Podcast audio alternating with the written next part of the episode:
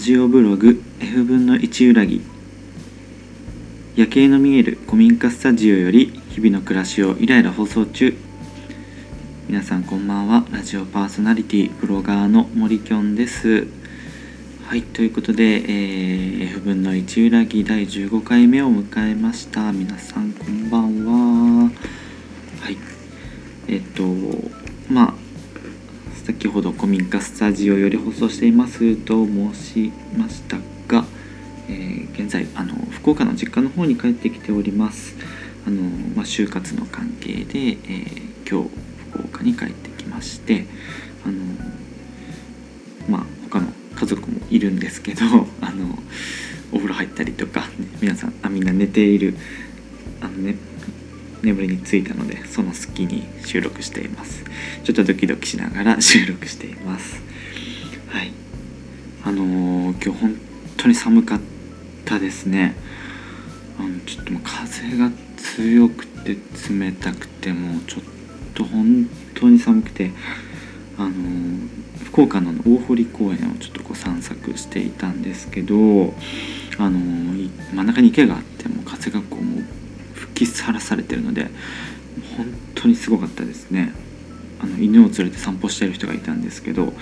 あの本当犬がなんか狐みたいな顔になってましたね。目がこうつり上がってこうなんかあかわいそうみたいな顔になってましたね。あの大堀公園にあの狐のなんか銅像みたいな銅像じゃねえな。あの像があるんですけどなんかあさっきの犬みたいやなみたいな思いながらあの見てました。であのあの大堀公園のタバに、まあ、ちょっと初めてあの行きまして、まあ、結構前からあったんですけどなかなかちょっとまあ、うん、高校時代とか学生の時はあんまりスタバとか行かなかったしそのちょっと、まあ、敷居が高いというか なんかねあんまり行かないので今まで行けてなかったんですけどちょっと初めて時間があったのであの行ってみました。あのすごい店内もおしゃれであったかい雰囲気でしたね。はい。あの公園の池も見えるしすごく良かったです。ただあの普通のコーヒーのこうトール頼んだんですけどあれ結構多いですよね。なんかあの多くないですかね皆さん。うんなんかいいんですけど別に。全然いいんですけどちょっとこうもうちょっとこうなんかミディアムなというかこう普通のサイズないんかなみたいな、まあ、あのスモールっていうか小さいやつにすればよかったんですけどちょっともう不慣れな感じを出してしまいました。はい、えー、っとということであのまあ今回は朝ごはんをテーマにしたお話をしていきたいと思ってます。あのまあえー、メッセージのテーマで早起きしたら何するということで、えー、皆さんから募集していたんですがやっぱ早起きしたら朝ごはんでしょうということであの、ね、時間もたくさんあることだしあのお腹も空いてると思うのでやっぱ皆さん朝ごはん食べるかなと思ってちょっと今日朝ごはんについていろいろ話していきたいなというふうに思っています。あのえっ、ー、と朝ごはんって英語でブレイクファーストっていうじゃないですかで僕なんかずっと前からブレイクファーストあそこはなんでブレイクファーストって言うんやろなってあの疑問に思っててあのブレイクはこう上あのなんか壊すとか破るとかねそういう意味ってのは分かったんですけどファーストが何なのかがちょっと分かってなくてまあなんかあのスペルがちょっと違いますけどファーストってこう一番最初の最初って意味だからなんかあのこう一日の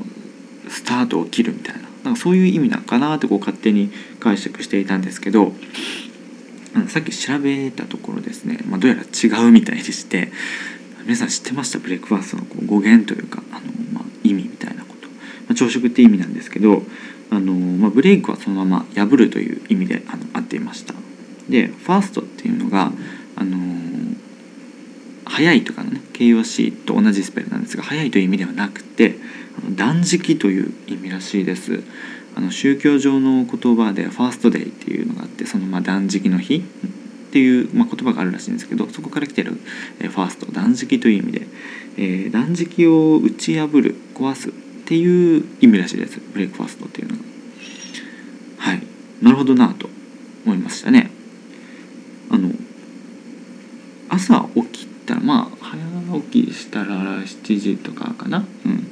に起きるとしてもそのまあこう寝てる時間があってどんどん遡っていったら、まあ、夜ご飯を食べる時間って言ったらもう7時とか8時とかまあ遅い人は9時10時とかですよね。そこからこう寝て朝起きてってなったらまあ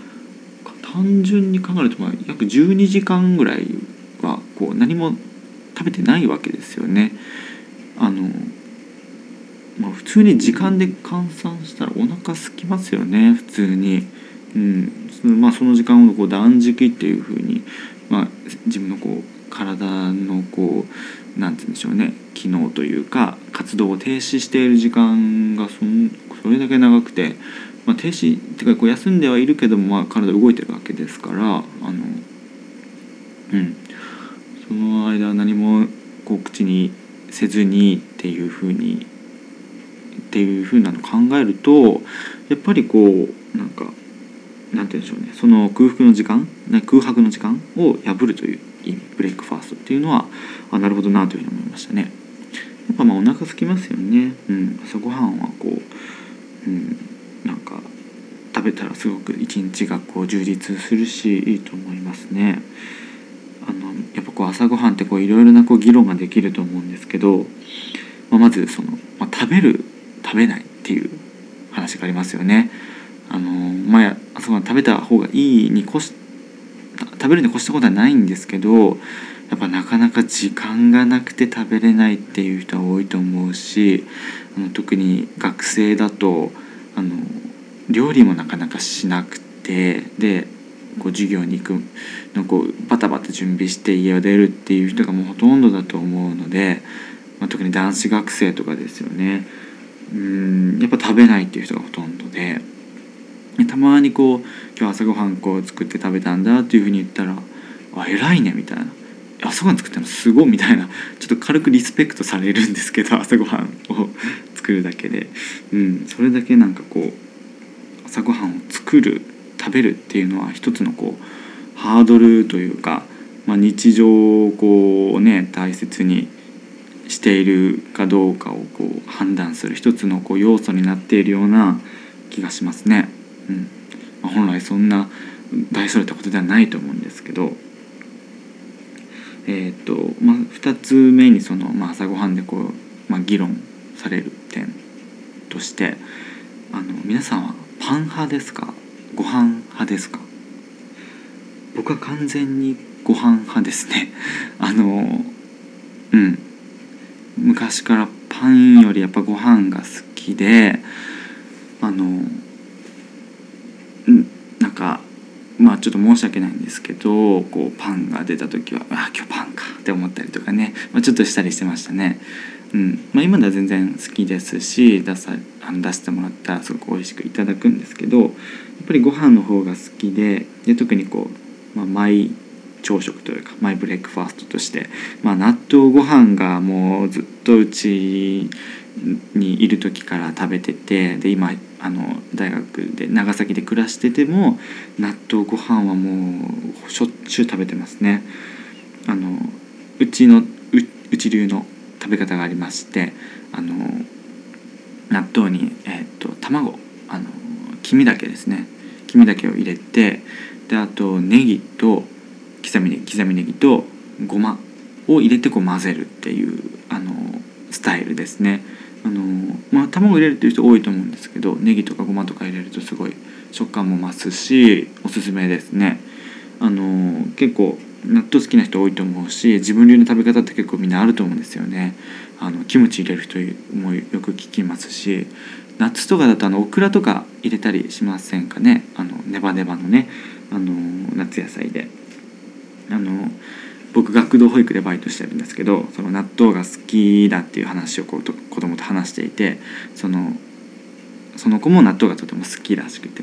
であので僕の食べ方はあの納豆にオクラととろろを入れてそのネバネバなのたくさん入れて食べるんだって言ってて、これがまた美味しいんだよなみたいなことを言ってて いくつだよみたいなあの そんなこう渋いなんかネバネバの好きな小3ぐらいだと思うんですけどあ小2かな？うん。なんか、まあ、そういう子もいるみたいですね。うん。やっぱりあの栄養もあるし美味しいから、まあ、僕は好きですね。最近あのパンも食べるように自分でも作って食べるようになってきててあの、ちょっとこう最近あの編み出編み出したというかあのちょっとこうできてしまったあのメニューがあるんですけどあの普通の食パンで結構パンケーキ風にできるあのなんて言うんでしょうね料理っていうかね朝ごはんがあのできてちょっとなんか簡単に説明したいんですけどあの普通にトーストをしてこうであのオーブンでちょっと焼いてからあの黒蜜をこうパンに染み込ませると。あの普通の蜂蜜でもいいんですけどやっぱ黒蜜がなんか染み込みやすくてあのいいんですよね。で、えー、そこにあのバナナをねその時たまたま大量にバナナ余っててちょっとこれどうしようかなと思った時にバナナをこう輪切りにどんどん切ってってそれをパンの上に並べてでそれからさらにこうまた黒蜜とかチョコソースとかねかけたりしたらあのすごくなんかね豪華な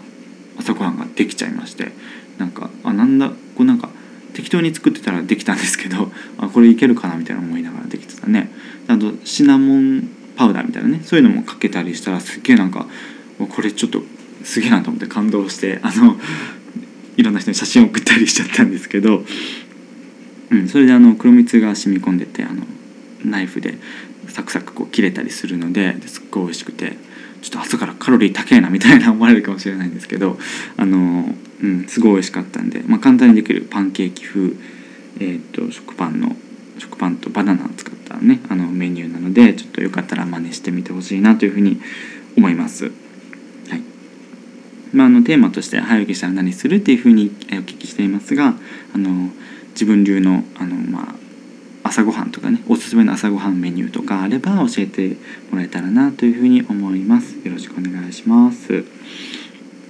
はい、えー、本日はあの朝ごはんについて、えーと、お伝えしました。はいそれでは、えー、最後は、えー、おまかせナンバーを紹介してお別れです、えー、おまかせナンバーとはえー、DJ 森きょんがおすすめするナンバーを、えー、リスナーの皆さんが聞く聞かないは、えー、お任せするという意味です、本当は流して聞いてもらいたいのですが、え著作権には書いてません、えこんなこと言っていますがあのしれっとね前回から BGM をあの入れてみました。あのフリーの音源で入れてみました、えフリーなので著作権は大丈夫です。はい。で、えーと、今回、え紹介するあのお任せナンバーはえアジアンカ風ジェネレーションの「転がる岩君に朝が降る」という曲です。えっ、ー、とまああんまり有名な曲じゃないかもしれないんですけどあのと去年の長崎のこう夏のフェススカイジャンボリーになんとアジカンが来まして僕アジカンの大ファンなので絶対行くと思ってあの行ったんですけどであの鳥居でですねあのアジカンがでこの「転がる岩君に朝が降る」という歌を歌ったんですけれどもあの、まあ、歌詞の中にあの戦争をなくしたいようなそんな大それたまあ願いではないんだけれどもちょっとそれもあるような気がしてるみたいな歌詞があるんですよね。あのえっ、ー、と一昨年が一昨年かな、うん、あの長崎でもこう戦後70年っていうことであのあのまあ、戦争をなくしたいっていうような思いをさらに再認識した、え強めた、えー、年ではあったんですが、えその、ことに触れた後にこの曲を、え歌ってくれてもうなんかね、まあ、もう時間帯も暗くなってたのですっごいこうなんかね幻想的な雰囲気でこうねそんな長崎らしい長崎の僕たちにとってすごく嬉しい